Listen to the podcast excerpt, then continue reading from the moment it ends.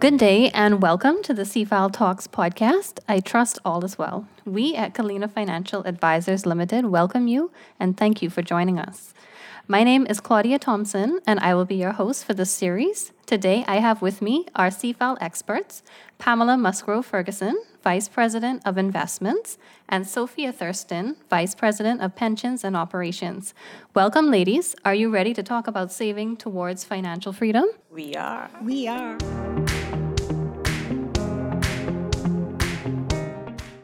So, I'm sure we can all agree that saving is essential to achieving financial security and is also crucial to our overall well being. Financial stress causes a multitude of problems. The goal of this series is to help listeners understand the importance of saving towards financial freedom and to help people develop a plan that will secure their financial future. Our experts will give tried and true methods that will lead to financial freedom even in the midst of the present economic crisis. So, our first question having the financial conversation. So, how important is it to talk about finances and money management? Is this a private topic or should we be more open when talking about money? What are your thoughts, ladies? Um, I think it's it's very important to to have that conversation. You know, there's a saying, knowledge is power. And I think the more knowledge you have about your finances, it will help you to make better decisions. So I think the conversation should be age appropriate as well and should start from very early on. I have a four year old nephew, and his mom bought him some boots because he wanted to play in the muddy puddle. He told his mom that he wants to go out and play in the muddy puddle. And she said, okay, when the rain stops, we can play in the muddy puddle. So he asked her if she had some boots. And she said, no. He said, I'll buy you some boots, mommy. And she said, okay, tell daddy, give you the money to buy the boots. And he says, no, mommy, I'm going to buy the boots. So she said, where will you get the money from? He said my piggy bank. So they his parents bought him a piggy bank and they would tell him to put the coins in the piggy bank. And so when she told me the story i'm saying yes he's getting it. You know that he knows the piggy bank is where money goes and he could get that money to purchase what he wants to to purchase. So i think having the conversation at an age appropriate level is very important. Okay. Starting young. Yeah. Yes, I, I totally agree. Um, I had the opportunity as well to speak to some children about saving um, in our girls' ministry program at church. And after the talk, it was interesting. Um, one of the girls, her parents stopped me because he talked about how you will get these funds for saving. And so I, the example I gave was that they can do chores and, you know, you, your parents can pay pay you for the chores. so You're opening up a can of worms, Sophie. the parent is like, okay, I never thought of that. Um, but you know, I did it with Alyssa. You know, if you dust, you get two dollars. If you clean this, you, you get two dollars. If you fold up your clothes, two dollars. You know, so then they get to accumulate and they get to um, save, and then they don't want to spend all of their money, and so they start to to think about how much I want to keep and how much I want to spend. So I think if you start at an early age is really better. And it's associating work with money. Like you have to earn it, right? Yes. Okay. And I like that because one of my idols in terms of John Templeton, you know, he in his book, he was saying that he started earning monies from age six. And his parents would do the same thing. They would give him chores to do and then they would pay him. And I know my niece, when she was younger in primary school, she's now 27, 28, she didn't like to read. And so when I went to work and she was home, I, I gave her this task. I said, okay, you have to read this book for uh, the week. And then I gave her one pager. And I said, and I need a book report on Friday. And for every book report that you do, you get $5 and she would put those things out. So I was kind of killing two birds with one stone, getting her to read more, and then paying her for it. And to this day, she's a hustler. She she hustles like she would she would work. She works very hard for money. So I think that is uh, I like that um, um, Sophie example that you give because I think it's so appropriate. And like, like mentioned earlier, that's you have that age appropriate conversation because see if you're gonna grow your wealth, you need to know where you are and you need to have those conversations. And once it's age appropriate, not the heavy stuff, then when the time comes that you really have to talk about the serious stuff, it will be easier. Right. And get creative with different ways of teaching people about money, especially children. I think that's a good idea. But not everybody lives in that type of home where money is talked about openly, right? So I find some people, you know, they don't feel comfortable going to their parents and saying, okay, so how does money work? Um, what happens here? Why did we get in this situation or that situation? You know, some parents will be like, okay, that's my business, stay out of that.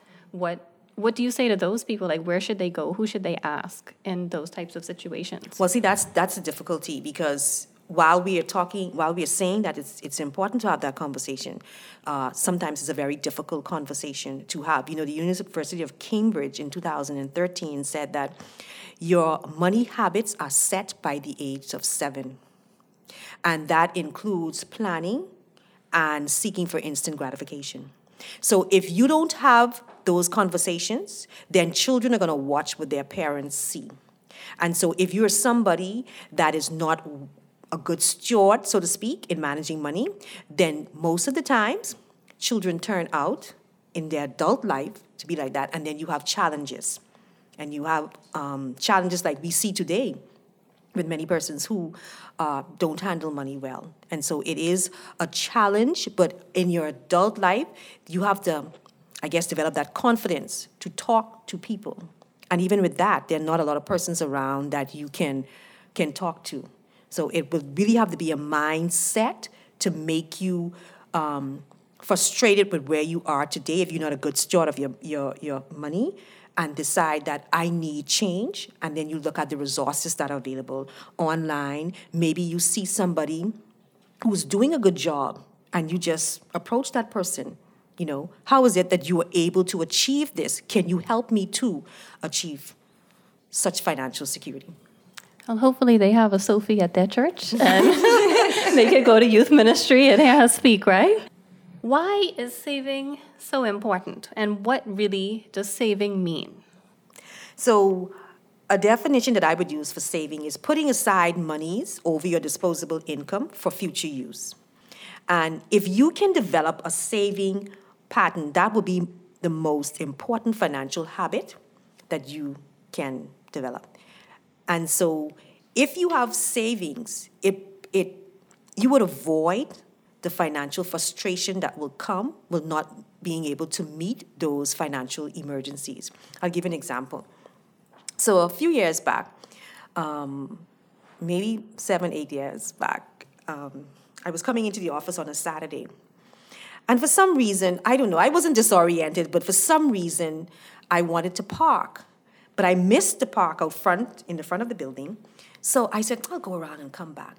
And I drove over the tire spikes. And it didn't dawn on me because they were always there when you go, you know, the little tire spikes in the road. And then when I got in the back of the building, you understand the layout of this parking lot. I said, wait a minute, do that tire, does that tire spike work? and then all of a sudden my wheel got heavy. I had spiked three tires one tire was like $175 and i got a discount because i was doing three tires. So if i didn't have the monies to purchase those tires i would have been in distress because i needed my car to get from point a to b because but you had been saving and it wasn't that you had to use your credit card or anything like that. You actually were able to use your savings because you didn't use all of what you made, right? Exactly. That's what I'm saying. Right. So I wasn't, the frustration for me at that point wasn't that, oh Lord, I don't have the money to do this. The frustration was, how could you be so? I mean, it's a, a, mistake any of us could I make, understand. But still, yeah. And then the, I had to the drive. Time, the effort that you have yes. to go and change the tires. So yeah. my frustration wasn't that I didn't have the monies to fix this. It was more that why did you how could you do this? And I had to drive, make a long drive on a, on wobbly tires to go where I had to go to um, get the tires changed. So those financial emergencies, if you have monies set aside, it will help you to be able to deal with those in as with minimal stress as possible. I agree. Um, not only financial emergencies, but also I think for big purchases. Um, I remember when we were investing in a condo, you know, the banks would tell you, you the requirements is so much percent down, and we went along, put your 10% down or whatever it was, and you're thinking, okay, everything is going to be approved. Then you get to the next stage and they need insurance. So you say, okay, you could purchase insurance. And then at the very end, you know, when you think it's all done, they said, oh, we actually need more funds. And if you can't come up with this additional funding, you will not be able to get the loan. And so we had, well, Dexter is more of a saver than I. So, of course, he would have saved The two are monies better on than the one. side. you there's usually a balance, right? Yes. There's usually one Yes. that's better I'm at the it than spender, he's the saver. And so, you know, we were able to come up with the funds, else we would not have been able to purchase that condo. Wow. Okay, so it really is a safeguard to really help you achieve your goals. So saving really is when you don't spend everything that you make. You try to live below your means. You're not going over your salary each month. You're actually putting something aside for a rainy day. So, what must happen for a person to be able to save? Does it require discipline, a mindset? What do you think? You mentioned it spending below your means. I think if persons get nothing else from this podcast, they have to get this the key to financial freedom and security is spending below your means. And so if you the, the monies that you receive, if you're spending below your means, it means you're building up disposable income and you can take a portion of that disposable income to save.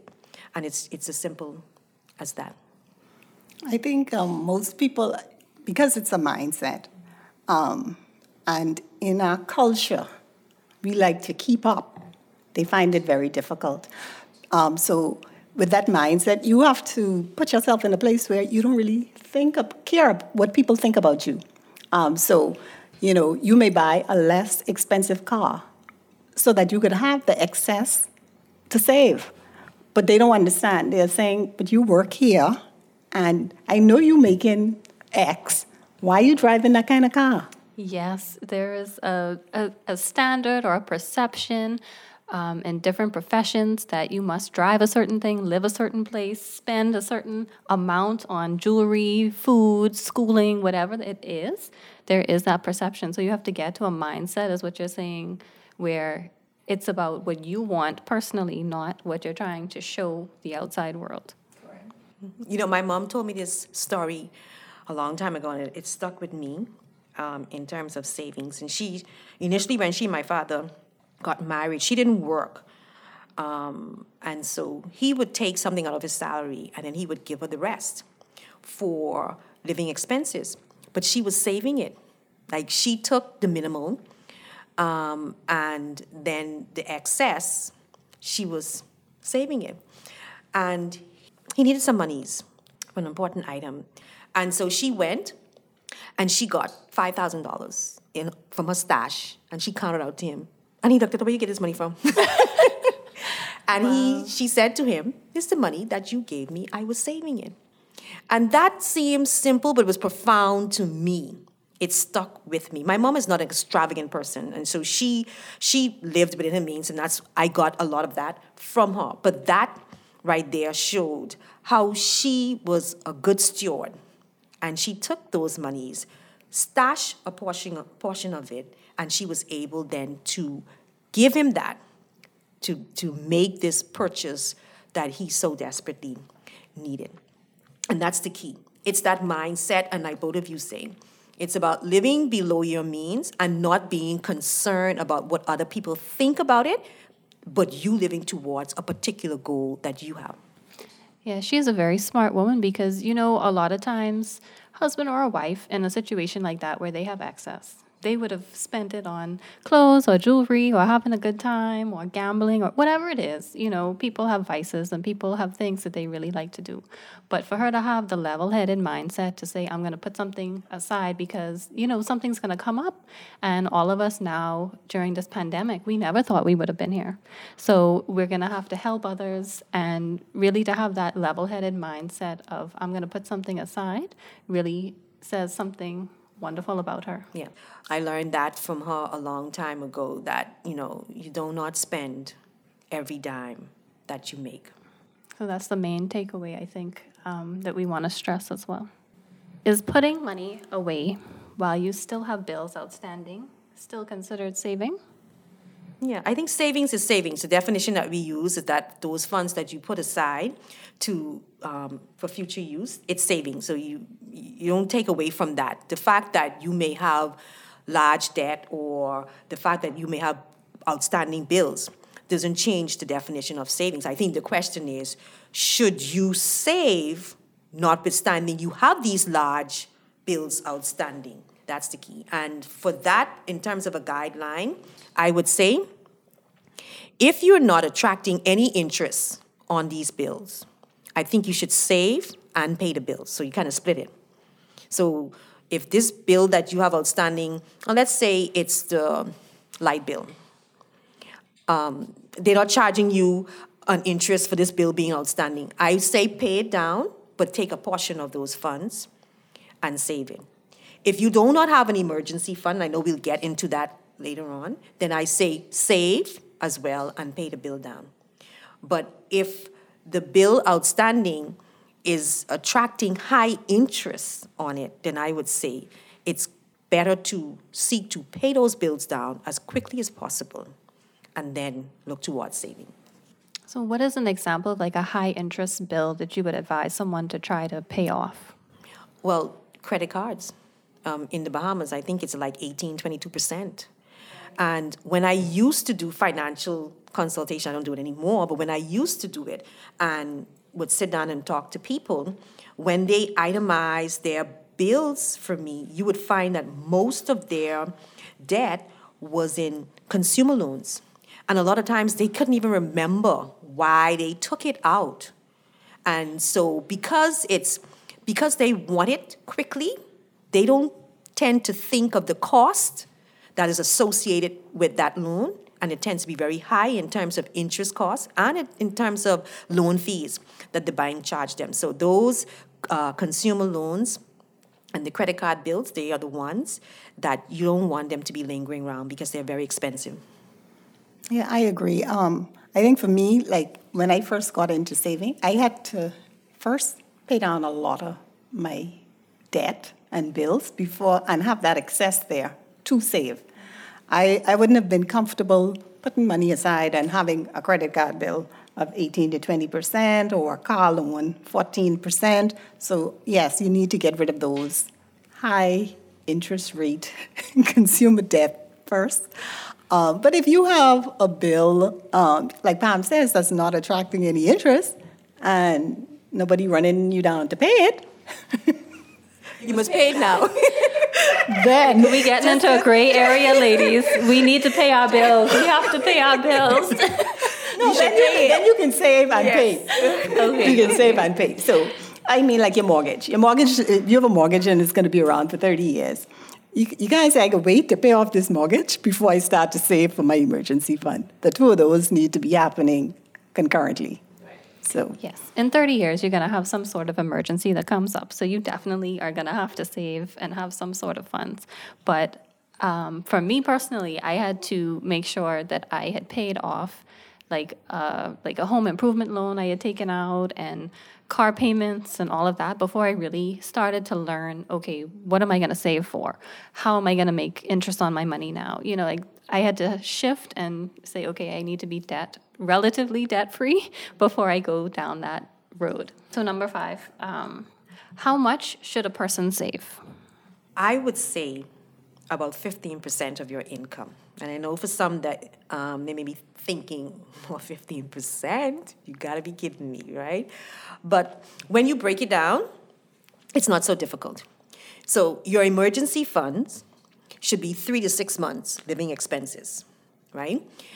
And then if you are in a company sponsored pension plan, the average match, and Sophie can correct me, is five five. So you pay five percent of your salary, and the employer pays five percent. That's already ten.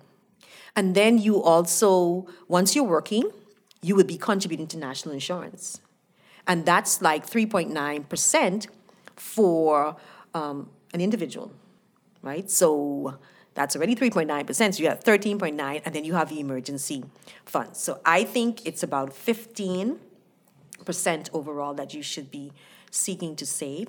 And don't be overwhelmed by it. Start small. You don't need a big lump sum to start saving.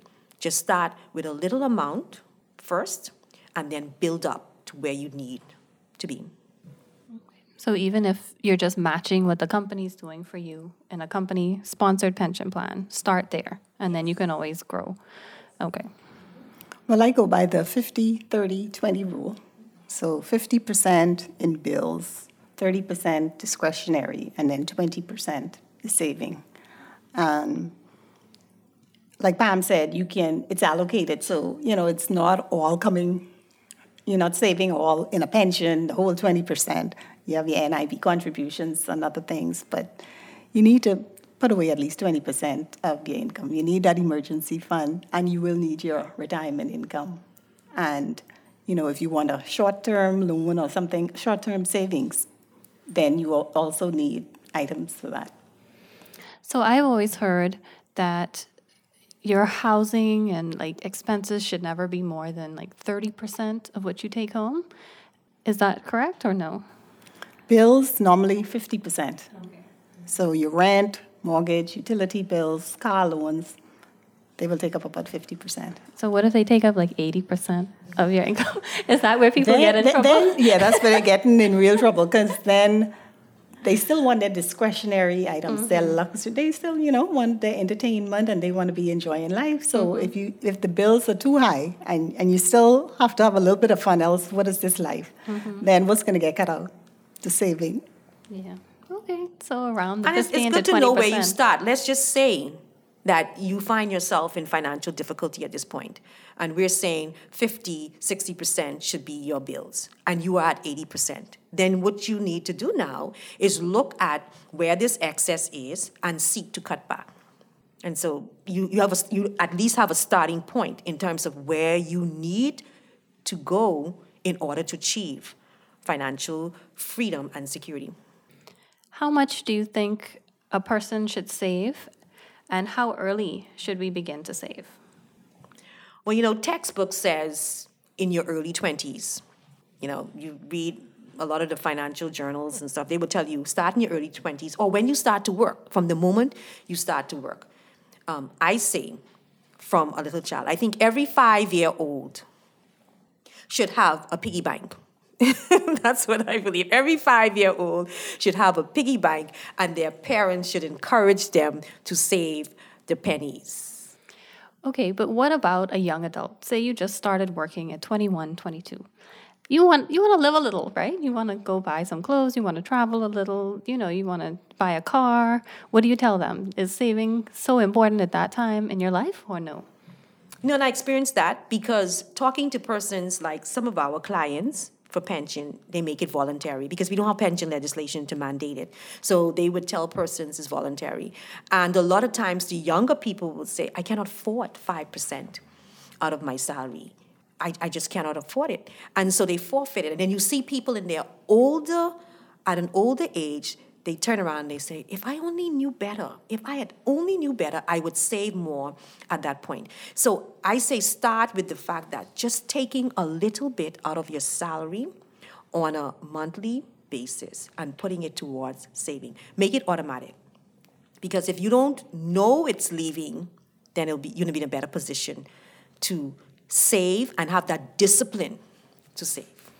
And should that person who's 22, 23 be saving less than someone who's 40, 50 or more? You tend to save more. Sophie? Um, yeah, so the person who is, is younger will definitely save less. Um, the, from the presentations that we have given um, for retirement planning, the, the older persons, if they did not start early, then now they have to increase that voluntary contribution to get to the number they want to be at when they retire. Um, so younger persons, you start young, you could you could save a small amount, and you have the advantage of compound interest. But when you start later off in life, then you have to increase that amount dramatically to achieve what you need to achieve. So, like Pam said, I think if you learn from a child the importance of savings, when you get into young adult, you would still have that habit in place and you wouldn't spend all that you make. You would enjoy life, but you, you know the importance of putting money aside. And so when you have to buy that first car, you could save for your down payment. It's not such a struggle that you don't have to get it from your parents. But um, the later in life you wait, the more you have to, to save. And I mean, we have had people approach us at age 50 and they have 10 years left and they want a miracle. Mm-hmm, mm-hmm. Very you know, I have an experience that I, when I started to work, um, I've been at CFAL for over 20 years, and they were deducting, I don't remember a pension for the initial jobs that I had, but CFAL was deducting a pension from the salary, and they were matching, and I didn't even know. I didn't even know, but it's just how I didn't even miss it because it was automatic. And I remember after working for about three or so years, um, after my dad died in 1999, I, I told my mom that I wanted us to build some apartments. And um, she, of course, said she didn't have any money. And then I found out that we had a pension. and we have no pension legislation, so we have access to our pension money. So I went to the principals at the time and I said that I wanted to invest in building some apartments. And they said, sure, you know, I you can deduct from your you can move money from your pension because that's what it's all about. And I was able to get twenty thousand dollars from my pension to start building for these apartments. So that's to me the power of saving. I didn't have the monies in a bank account because I wasn't saving like that. But because that money was being deducted from my my salary over a certain period of time, it was attracting interest, and I was able to secure those funds in order to begin um, building for the apartments. So, did you feel that deduction? Because some people would be like, no, I don't want anything coming out of my salary. Sometimes um, we may encounter that from clients saying, you know, I need all of my money. I don't want anything coming out of my salary. But like you said, you didn't really feel it, right? No, or, I didn't. I didn't even know they were doing it because I don't remember anybody sitting me down and saying, well, you're going to have a pension and you're going to deduct the money from your pension, which was good which was good because I didn't feel a thing. I just found out about it. Somehow I found out about it and I started to approach them to find out if I can use these monies uh, to, to build, start building these apartments. And so because of that, I'd say forced savings, I was able to create wealth in that, at that moment that I would not have had if all of those monies were just coming directly to me you were able to take advantage of an opportunity that arose because you had those funds saved. Yes. So, for our last question, what types of options do Bahamians have to save and invest in, and how should they evaluate those options? So, Bahamians have the bank accounts. So, you have the various banks, the credit unions, we have our broker dealers, um, you have the local stock market available. I think before you dive in, you should do a comparative analysis. So you can go to the banks, compare the fees, compare the interest rates that are being offered um, before you decide on one. Similarly, with the brokerage houses, you could look at what they offer. Um, if it's mutual funds, understand the fees from the mutual funds and what the returns are. Yeah, I think today we have much more options than we did in time past. You know, during my time, it was only the banks really that we had access to. But we have money market funds and we have uh, savings solutions that persons can invest in with small amounts. So it all depends on your objective at that point. Depending on your objective, you can utilize any one of the, the savings vehicles that are available to us today in the country. Thank you for joining us today. Thank you, ladies. The conversation was wonderful, and I look forward to discussing saving towards financial freedom some more. CFAL Talks would love to hear from you on what financial topics you would like our experts to discuss next time. Please send your suggestions to info at cfal.com or visit our website, cfal.com.